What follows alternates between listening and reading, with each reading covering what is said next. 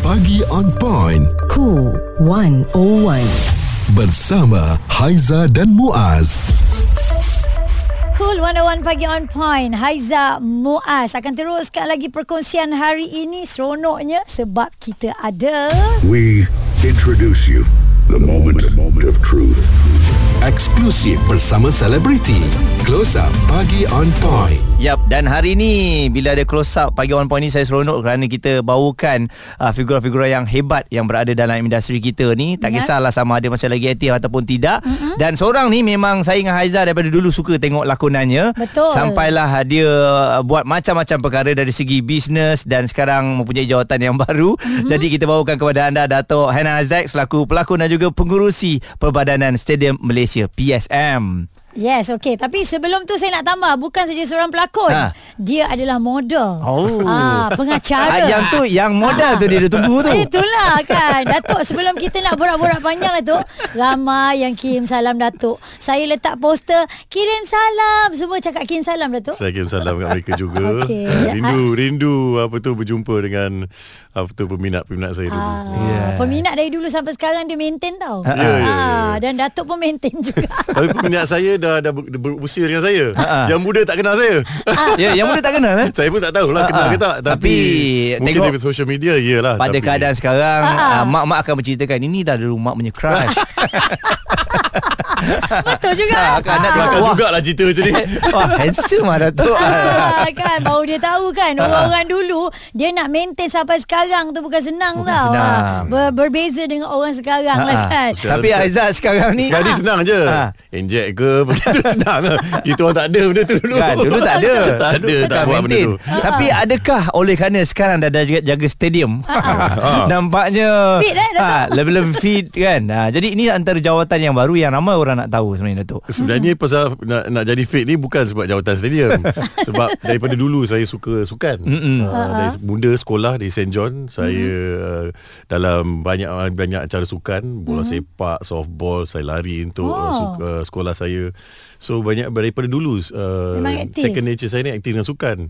Tapi men- saya pun nak jadi dulu seorang profesional bola sepak, goalkeeper. Oh, okey. Tetapi arwah ayah saya cakap memang benda tu pada masa tu ya, kita tidak boleh make a living mm-hmm. pada masa tu. Mm-hmm. Saya obviously tukar kepada belajar dan juga uh, habis education saya dan juga uh, berniaga dan masa tu saya jadi model lah untuk bayar uh, yuran sekolah saya. Wah. Hari saya ha- dapat saya punya uh, sijil saya stop modeling. Mm. hanya untuk bayar. saya model hanya untuk bayar. Okey, Ah, untuk tanggung ah, pembelajaran waktu itulah Ya eh. pada masa tu So sekarang Of course Perbadanan Stadium berbeza. Uh, Jawatan saya Di bawah KBS Kementerian Sukan Belia dan Sukan Di bawah uh, YB Hanayo. Uh, Beliau ada menteri Dan uh, ada Madli Ada timbalan menteri uh, kita. So saya diberi tugas Sebagai pengurusi Chairman Perbadanan Stadium Malaysia. Ah, akhirnya dia tak lari jauh daripada sukan lah juga sebenarnya. Uh, saya selalu daripada dulu semasa masuk politik saya mengatakan kepada diri saya Mhm. mm-hmm. hanya ada tiga mungkin kementerian yang saya ingin bekerja untuk uh, dan uh, sebagai national. Saya pagi ni bekerja ni sebagai national service Betul, dan uh, YB Gobin dulu masa ambil saya sebagai pengurusi Finas Mhm. mm-hmm. dia mengatakan kepada saya ini adalah national service kan jangan fikir gaji jangan fikir Betul. you have to do it for the country and the people mm-hmm. itu selalu di, disebut kepada saya dan saya tahu satu tanggungjawab tu adalah untuk untuk negara kita mm-hmm. dan jawatan diberi saya sel- selalu kata hanya tiga kementerian mm-hmm. kementerian uh, komunikasi mm-hmm. uh, kementerian uh, sukan dan juga belia dan sukan dan juga kementerian pelancongan mm-hmm. ini adalah tiga yang saya rasa saya boleh achieve target-target atau memberi uh, result kepada menteri atau mm-hmm. sesiapa dalam dalam kementerian itu dan Okey. yang lain saya rasa saya tidak arif kenapa saya nak masuk ke Betul. kementerian yang saya tidak arif Tapi bila Datuk sebut tiga-tiga tu kita rasa memang sesuai. Memang eh? kena Ya. Ha. Ha, ha. Saya pun rasa daripada dulu uh, Sebelum Datuk Seri Anwar Ibrahim jadi Perdana Menteri Saya jumpa beliau Masa tu kita pembangkang hmm. Dia kata what's your end game kan Saya cakap hmm. Tiga kementerian ni saya nak kerja Awal-awal kan Awal-awal saya dah tahu dah Ya. Saya tak pernah uh, Apa tu uh, apa tu nak nak menipu nak nak nak apa tu nak Ada setengah orang bagi je lah apa-apa dia saya bagi boleh apa buat saya lah. ambil. Saya tak. Kalau bagi saya tak tak, tak boleh achieve uh, uh, result tu Bahaya saya tidak akan kan, ambil betul lah. saya tidak ambil. Tu terang saya cakap. Sebab pernah beri jawatan kepada saya saya cakap no uh, jawatan yang berlainan dulu sebelum mm-hmm. ni saya cakap no saya tak boleh achieve uh, target-target untuk menteri itu ataupun uh, perdana menteri itu saya rasa no point saya ambil mm-hmm. so, saya decline pada masa tu Yep. Alright, baik. Kita akan borak lagi dengan Datuk Hans Isaac. Untuk anda yang mana crush uh, Datuk Hans Isaac ni, boleh je WhatsApp kita di 017-276-5656. Nak borak apa, nak tanya apa. Teruskan dengar Kulon Owan Semasa dan Sosial. Perbualan menyeluruh bersama Haiza dan Muaz. Pagi on point, cool 101. Semasa dan Social. We introduce you the moment of truth. Eksklusif bersama selebriti. Close up pagi on point. Yes, Haiza Muaz di sini di Cool 101. Kita bawakan kepada anda lebih dekat bersama dengan Datuk Hans Isaac ya, seorang pelakon, uh, model dan sekarang ini lebih dikenali sebagai pengerusi Perbadanan Stadium Mm-mm. Malaysia. Dan bila hmm. tengok pada um, lakonan awalnya ya, uh, 22 tahun menerusi filem Ringgit ke Sorga. Oh, ini filem pertama saya.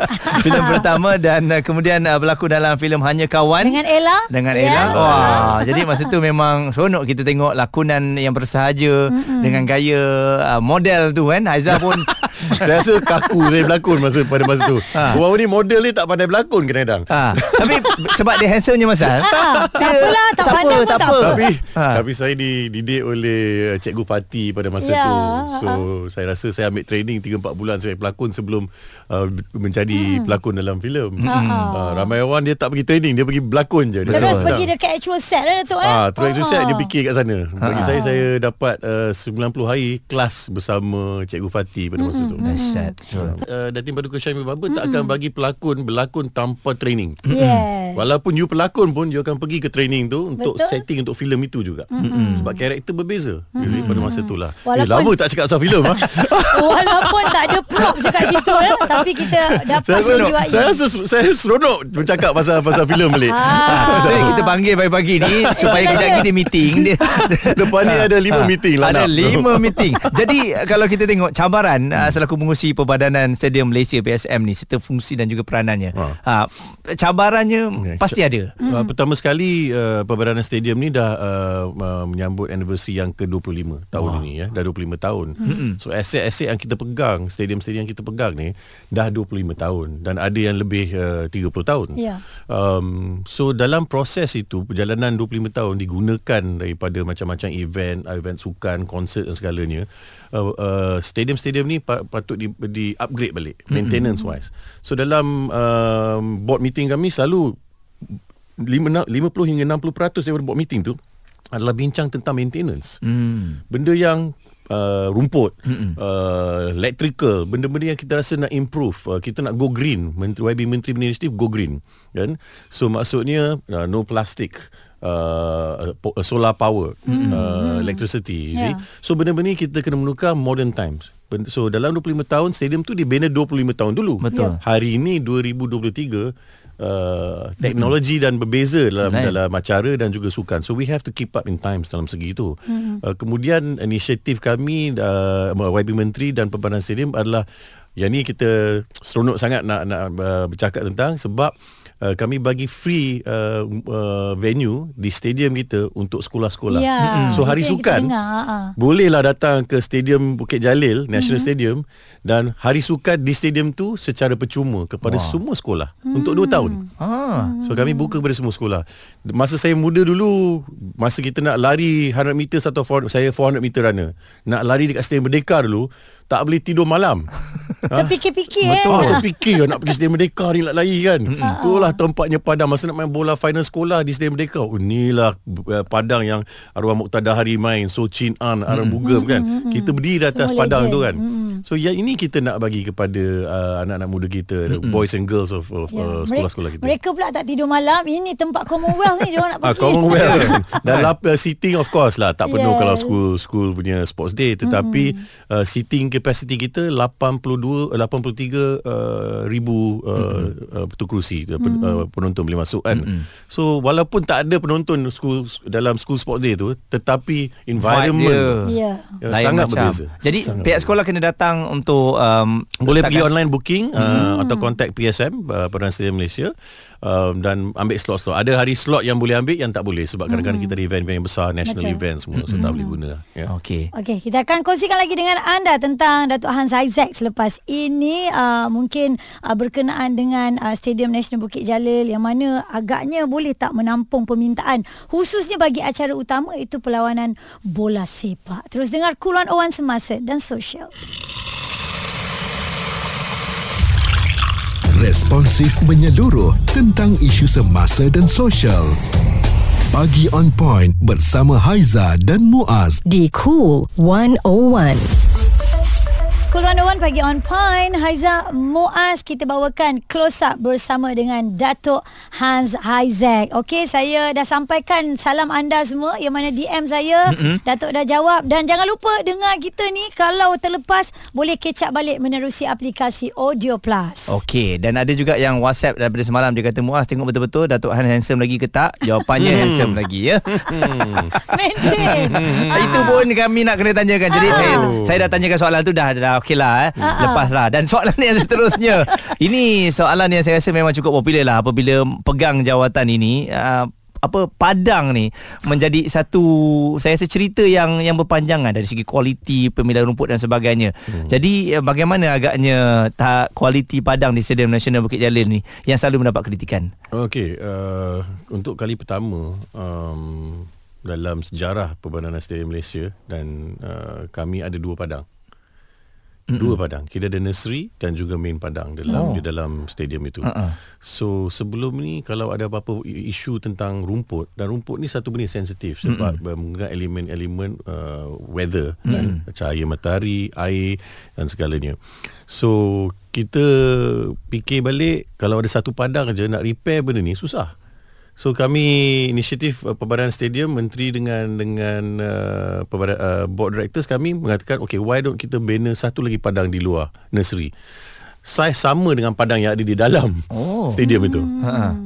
So untuk kali pertama kalau ada problem sekarang dalam jangka masa hadapan kita boleh hanya cut and paste. Kita boleh ambil daripada luar dan pasang kat dalam tu. Mm-hmm. So okay. tak payah repair di dalam stadium. Mm. So rumput tu sentiasa akan ke tahap yang berkualiti dan international. Mm. Ini yang kali pertama. Ini yang saya boleh share. Teknologi uh, ya. uh, Pelawan pertama, pertama uh, atas padang tu adalah uh, Malaysia lawan India 13 hari bulan mm-hmm. uh, piala uh, Pesta Merdeka. Pesta Bola Merdeka. Bola Merdeka. Hmm, So okey. kami mengalu-alukan lah semua rakyat Malaysia minat-minat bola datang kepada stadium kita dan uh, sokong uh, pasukan Malaysia. Sudah tentu ya. Ha, ha.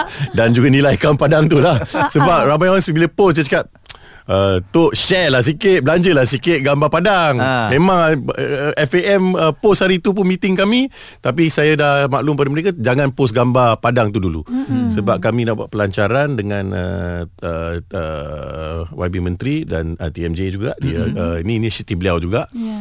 Dan uh, kami harap uh, Padang tu ke tahap Dalam 2 minggu ni Ke tahap yang uh, 100% lah mm-hmm. Untuk Kena game ada pertama elemen surprise lah kat situ eh tu eh. Ya, ya. Ha. Tapi nervous juga. Tim kita pagi sampai malam memikir pasal rumput ni. Saya daripada tak tahu pasal rumput, dah tahu dah segalanya pasal rumput dah. kualiti rumput dan sebagainya. Ha, ha. Tanyalah apa pasal rumput. Ah, okey, macam ni. Okey Jadi jenis semua kan. Sebab ha. stadium selalu dia tak cerita pasal to- toilet pun. Perasan tak? ah, satu lagi di sini kita Ha. adalah clean toilets. Ha. Tandas bersih. Okey. Yes. So YB Menteri ni tiap-tiap hari orang akan post dia kalau ada problem tandas dia akan post balik kat kita. Mm-hmm. So kita akan cuba uh, uh, uh, program kita sekarang adalah uh, steward basis di mana setiap tandas kita ada 98 tandas di Stadium Bukit Jalil mm-hmm. uh, dan walaupun di Axiata juga Yap. kami ada steward proses. Setiap tandas mesti ada satu pekerja mm. pada masa program tu. Okey, So jaga. apa yang berlaku untuk jaga bersih Macam airport boleh buat So saya belajar daripada airport mm-hmm. Saya pergi airport Kenapa airport ni tandas bersih Elok, ha. Apa kata kita belajar daripada ni Dan gunakan di dalam stadium Apply di situ ya. Ha, bagi saya kita tidak harus malu belajar daripada orang yang buat benda yang betul. Betul. So saya kalau saya dapat pro, uh, apa tu inisiatif ni dari mana? Oh daripada airport. KLIA. Itu tempat pelancong sampai dulu Pelajar kan. sampai betul? you see? Ha. Kalau toilet kita ni uh, Maaf lah sikit Budaya kita lah sebagai tandas ni uh, Kita tak pandai sangat Nak menjaga tandas Sebagai mm-hmm. rakyat sendiri mm-hmm. Jangan cakap orang untuk jaga, jaga untuk kita Ya. uh, Rumah kita Kita jaga dengan bersih Tapi kat luar Kita tak bers- jaga dengan bersih Betul. Dan satu lagi Kita nak uh, laksanakan adalah Pada Setiap peluang bola 8.30 selalu start Atau 8.45 mm-hmm. So Rakyat Malaysia dan penonton Semua akan datang awal pukul 6.30 pukul mm 7 dah masuk stadium. Mm. Masa tu maghrib time solat. Betul. Ya. Kalau ada 80,000 orang dalam stadium tu, mm-hmm. Macam mana nak pergi surau dengan Betul. Yang saya tak tengok cukup. satu Diorang buat kat luar je kat sepanjang. luar. Ha. So kami nak uh, uh, saya rasa kami nak start untuk buat uh, canopy tentage dengan aircon system mm-hmm. di mana lagi ramai uh, sahabat-sahabat kita boleh mm. boleh uh, solat bersama. Mm. Uh, yang ni inisiatif kita juga. So tandas dia dan ada banyak lagi uh, yang kita harus buat dalam perbandanan stadium. Okay. So it's one stadium at a time. Eh. Sorry banyak panjang cerita ni tapi dari 9 stadium nak repair semua 9 sekaligus susah. Mm-hmm. Sebab obviously ada proses dalam kerajaan untuk uh, dapat uh, funding dia kan, dana dia semua. So kami akan fokus one at a time dalam 2 tahun ni. So mm-hmm. uh, I think Panasonic tahun depan, hoki bulan Disember, Yeah. National Stadium Bukit Jalil sekarang, Axiata pun akan next the next one. Mm-hmm. Yeah. Okey, untuk info pendengar-pendengar kita di bawah PSM ni eh ada uh, Kuala Lumpur Sports City, ada Bukit Kiara Sports Complex, Ya. ada Jalan Duta Sports Complex dan juga ada Shah Alam Sports Complex Panasonic, ya. ya. Okey, di- jadi untuk anda mungkin tertanya-tanya apa lagi yang dilakukan oleh Perbadanan Stadium Malaysia ni kan. Uh, so Haiza uh, bersama dengan Datuk Hans Aizat ni kita nak tanya juga pelbagai acara dicadangkan untuk dilangsungkan di Stadium Nasional Bukit Jalil. Uh, dapat agaknya Datuk menampung permintaan khususnya bagi acara utama. Ha, Datuk. uh, itu perlawanan bola sepak. Macam mana eh contohnya komersial yang membawa duit kepada stadium Yap. dan satu lagi Ah. untuk negara. Okey. Ah. Ni isu yang selalu di, dibincang sebab uh, uh, persatuan-persatuan semua selalu kita membantu kan. Um, dalam segi kos uh, faktor kos tu kita akan bagi diskaun sangat besar mm-hmm. kan bukan selalu depends kalau sukses program dia dan mereka jual tiket kami of course ada program uh, fun, uh, payment yang berbeza tetapi kalau kadang-kadang program tu tak uh, ke tahap yang mereka jangka kami akan of course membantu kan? Tapi kita kena faham uh, ramai orang cakap Hans ni bila ambil uh, Perbanan Stadium tempat ni akan jadi tempat konsert je lah. Tak ada sukan. Dan mereka tak tahu yang saya ni Oh, sukan memang juga. gila dengan sukan. You tanyalah pasal Asian Game Ha. saya tengok siapa menang siapa tak menang. Macam hoki kita Yep. tak qualify ke tu. Uh, apa tu 4 kali 100 malam ni mereka Yep. masuk final. Betul. kan? Saya tahu semua. Saya ikut perkembangan pasal sukan. Um, so commercial value datang daripada konsert-konsert antarabangsa dengan corporate uh, sector Ya. yang ini membantu Perbanan Stadium untuk membantu uh, apa tu persatuan-persatuan untuk acara-acara mereka. Mm-hmm. So kadang-kadang we ada give and take situation. So mm. kita case to case tadi. Mm. Kalau kita nak ada satu uh, tahap yang okey, semua kena bayar macam ni, semua kena bayar macam tu. Tak boleh. Mm-hmm. So kita kena tengok dan membantu yang uh, setakat yang kita mampu mm-hmm. kan. Of course approvals harus di, di, dilaksanakan lah tak mm-hmm. boleh lah kita just sign macam tu tak boleh Ya, betul. Ada Ni bukan kuasa ya. Datuk Han seorang so lah. piala uh, Malaysian Cup pun akan ada di Bukit Jalil mm-hmm. bulan Disember if I'm not mistaken mm-hmm. uh, kita ada Coldplay uh, Ya, November, November. Mm-hmm. ya mm-hmm. itulah hot seat tu lah memang semua tanya ada ke tak ada tak ada tiket kita kita ni venue holder Ya. kita bukan event organizer Kawan tak kawan? Boleh tak ada. bagi tahu, boleh bagi tahu sekarang sebab nak ramai bagi tahu eh saya beli tiga tiket Coldplay Ah, Datuk bukan saya beli. ada tiga tiket saya beli Ha.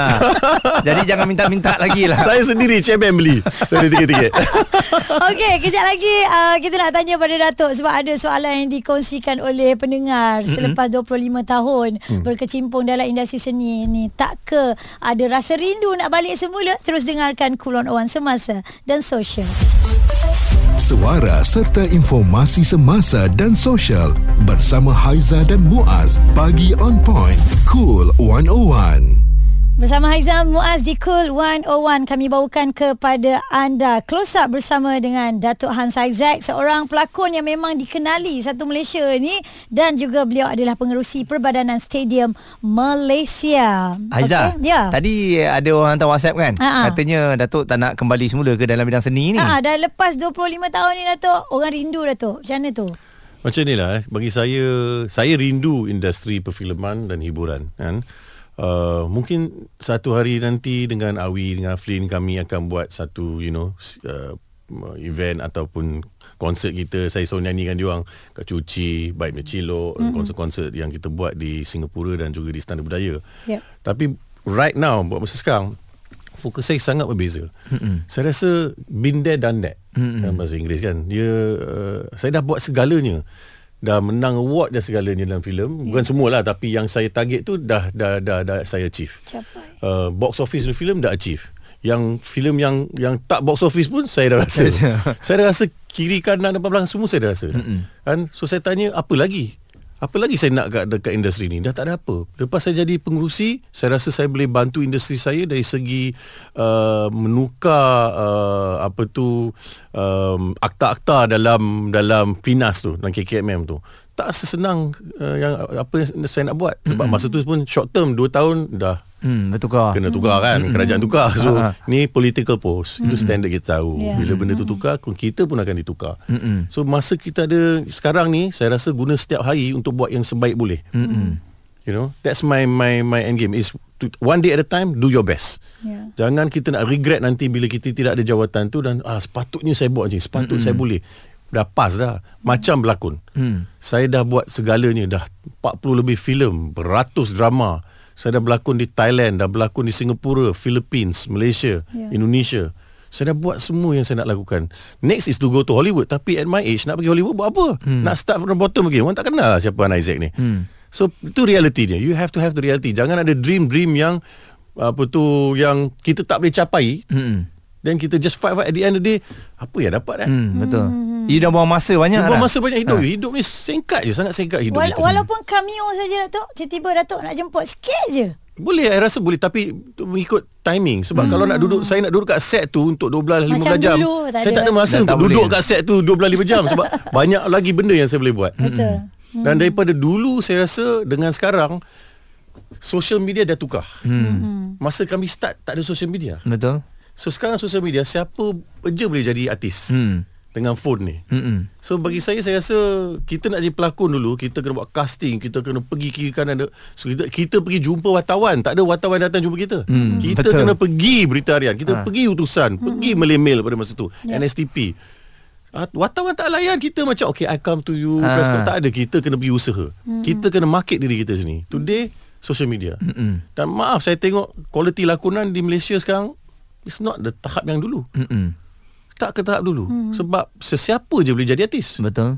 Follower ramai. saya pergi event pun hmm. follow ramai dan hmm. juga sorry to say lah banyak uh, producer dan broadcaster semua nak tengok social media punya numbers. Betul. Ya. Baru you boleh jadi pelakon. Bukannya talent you. Hmm. Kat situ tak sihat kan? Tak sihat sangat tak sihat untuk quality kita. You see? So bagi saya, saya I don't want to compete dengan benda-benda macam ni. Better I pergi buat benda yang lain yang saya rasa saya boleh uh, usaha dengan uh, masa yang saya ada dengan achievement yang lebih besar.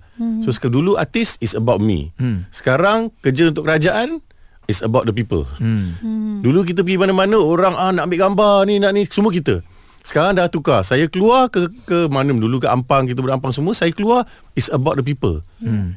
Kalau saya pergi mana-mana di Malaysia ke cabang-cabang yang ada dalam parti saya is about them. Is bukan pasal saya. Untuk rakyat. So benda tu dah tukar dah mindset kita. You know my my direction is very different. Saya rasa kalau boleh dalam 2 3 tahun saya nak pencen tetapi nak serve government. Hmm. Dan serve government ni saya rasa macam itulah CSR saya kepada kepada negara, Negara, saya hmm. dan juga kepada rakyat Malaysia. Ya. Itu yang saya nak kalau boleh nak retire kerja. Cantik eh. Ya, dan Saya- perjalanan Cantik je perjalanan. Lain kalau orang panggil saya Hans nak berlakon boleh tak Dua hari datang sini Ah okey lah Joy layan sekejap Tak bayar-bayar pun tak apa Tak kisah Joy datang Sebab dulu banyak Bila orang tak, panggil saya Untuk berlakon uh, cameo ke apa Saya tak ambil bayaran hmm. Saya pergi berlakon Duit ni yang nak bayar saya Bagi kat kru Oh. ha, So kalau saya buat cameo Selalu saya bagi duit tu Kepada kru Atau production ya. Ha ah. Itu cara saya dulu lah Betul lah. Okey eh. Datuk, di hujung perbualan kita ni sikit nak tanya hmm. untuk next ni dalam arena politik bagaimana perancangannya? Mm-mm. Dia uh, saya mengikut uh, hala tuju kerajaan dan Perdana Menteri. So diberi arahan saya akan serve. Hmm. Kalau diperlu saya will step up. Hmm. Itu cara saya uh, apa tu niat saya daripada dulu is to serve. Hmm. Uh, is to serve the country. Kalau uh, sedikit bagi jawatan yang kecil ke tak bagi jawatan ke tak apa. Dalam parti saya High Council MPP mm-hmm. So saya ada tugasan di sana juga Dan setiap bulan kami jumpa dengan Perdana Menteri Untuk bincang hala tuju parti kita So mm-hmm. I don't want to get into politics too much mm-hmm. Tetapi itu ada link kepada uh, uh, kerajaan uh, Maidani ada juga Dengan mm-hmm. hala tuju mereka mm-hmm. So saya nak serve parti saya Saya nak serve uh, kerajaan yang ada Dan even later kalau apa-apa berlaku Saya still boleh serve dari sisi CSR Yeah. Daripada NGO eh, Macam-macam boleh boleh buat Kita mm-hmm. just kena fikir How to do it Yep, kan? yep. Ah, Adakah ini yang Datuk pernah terfikir masa muda-muda dulu one day akan serve to people? Yes Hmm. Yes Daripada hmm. dulu hmm. tapi orang selalu persoalkan uh, pelakon ni boleh ke? Ada saya, dengar satu soalan eh. sorry to say this lah. Dia cakap uh, ni pelakon-pelakon ni jangan ter- trust. Ni pelakon. Dia cakap macam tu kan. Saya jawab balik. Ha. bro jangan cakap macam tu bro. Uh, banyak politik poli, ahli politik kita lagi pandai berlakon saya selalu buat lawak Exactly. bukan semua bukan semua eh Yes, ada yes. ahli politik kita yang bagus tetapi ada juga yang sekelompok ni lebih hebat lakonan mereka Ha. Kalah Ah. pelakon ya. Kalah lah pelakon Award-award semua dia dah menang dah kan? So jangan Jangan cakap pelakon ni Tak boleh serve Jangan Yeah. yeah. cakap Artis ni Tak ada minda sendiri hmm. Tak ada fikiran sendiri Bukan uh, Ramai orang ingat Orang yang kreatif ni Hanya tahu kreatif je hmm. Tidak sebab mungkin itu yang kita menonjol. Itu yang kita tunjuk pada masa tu. Yeah. Tapi dalam minda kita Kita ada benda-benda lain yang kita boleh buat. Ada banyak artis businessman. Ada banyak artis Dia buat benda lain. You see so Jangan nilaikan orang Just because dia kat kaca TV Atau filem ah, Ni pelakon je lah. Kan? Orang seni tu jangan dipandang rendah. Jangan lah. pandang rendah Ya. You see. Bila perlu untuk promosi Satu benda event You Ha, panggil datang. siapa? Ha, ha. Artis. Betul? Kan? Dia so artis ni selalu cakap. digunakan. Artis ni selalu digunakan. Dalam politik juga. Bila nak panggil crowd Dia panggil artis. Panggil crowd Okay ceramah. Benda tu macam It's normal Benda tu. Kita faham Saya pun faham. Bila saya pergi ceramah dulu Masa PRU was Berapa? Ti- fif- ba- ah, 15 Berapa How many events I went to? Ceramah about 20-30 hmm. Tapi saya tahu Saya pergi sana untuk Alu-alu kawan datang Dengar ceramah kita Dengar apa yang uh, uh, Direction kita uh, Semasa Masa hadapan yang kita ada. It's okay You know what I mean? You must tahu uh, What is your strong point And what is your weak point.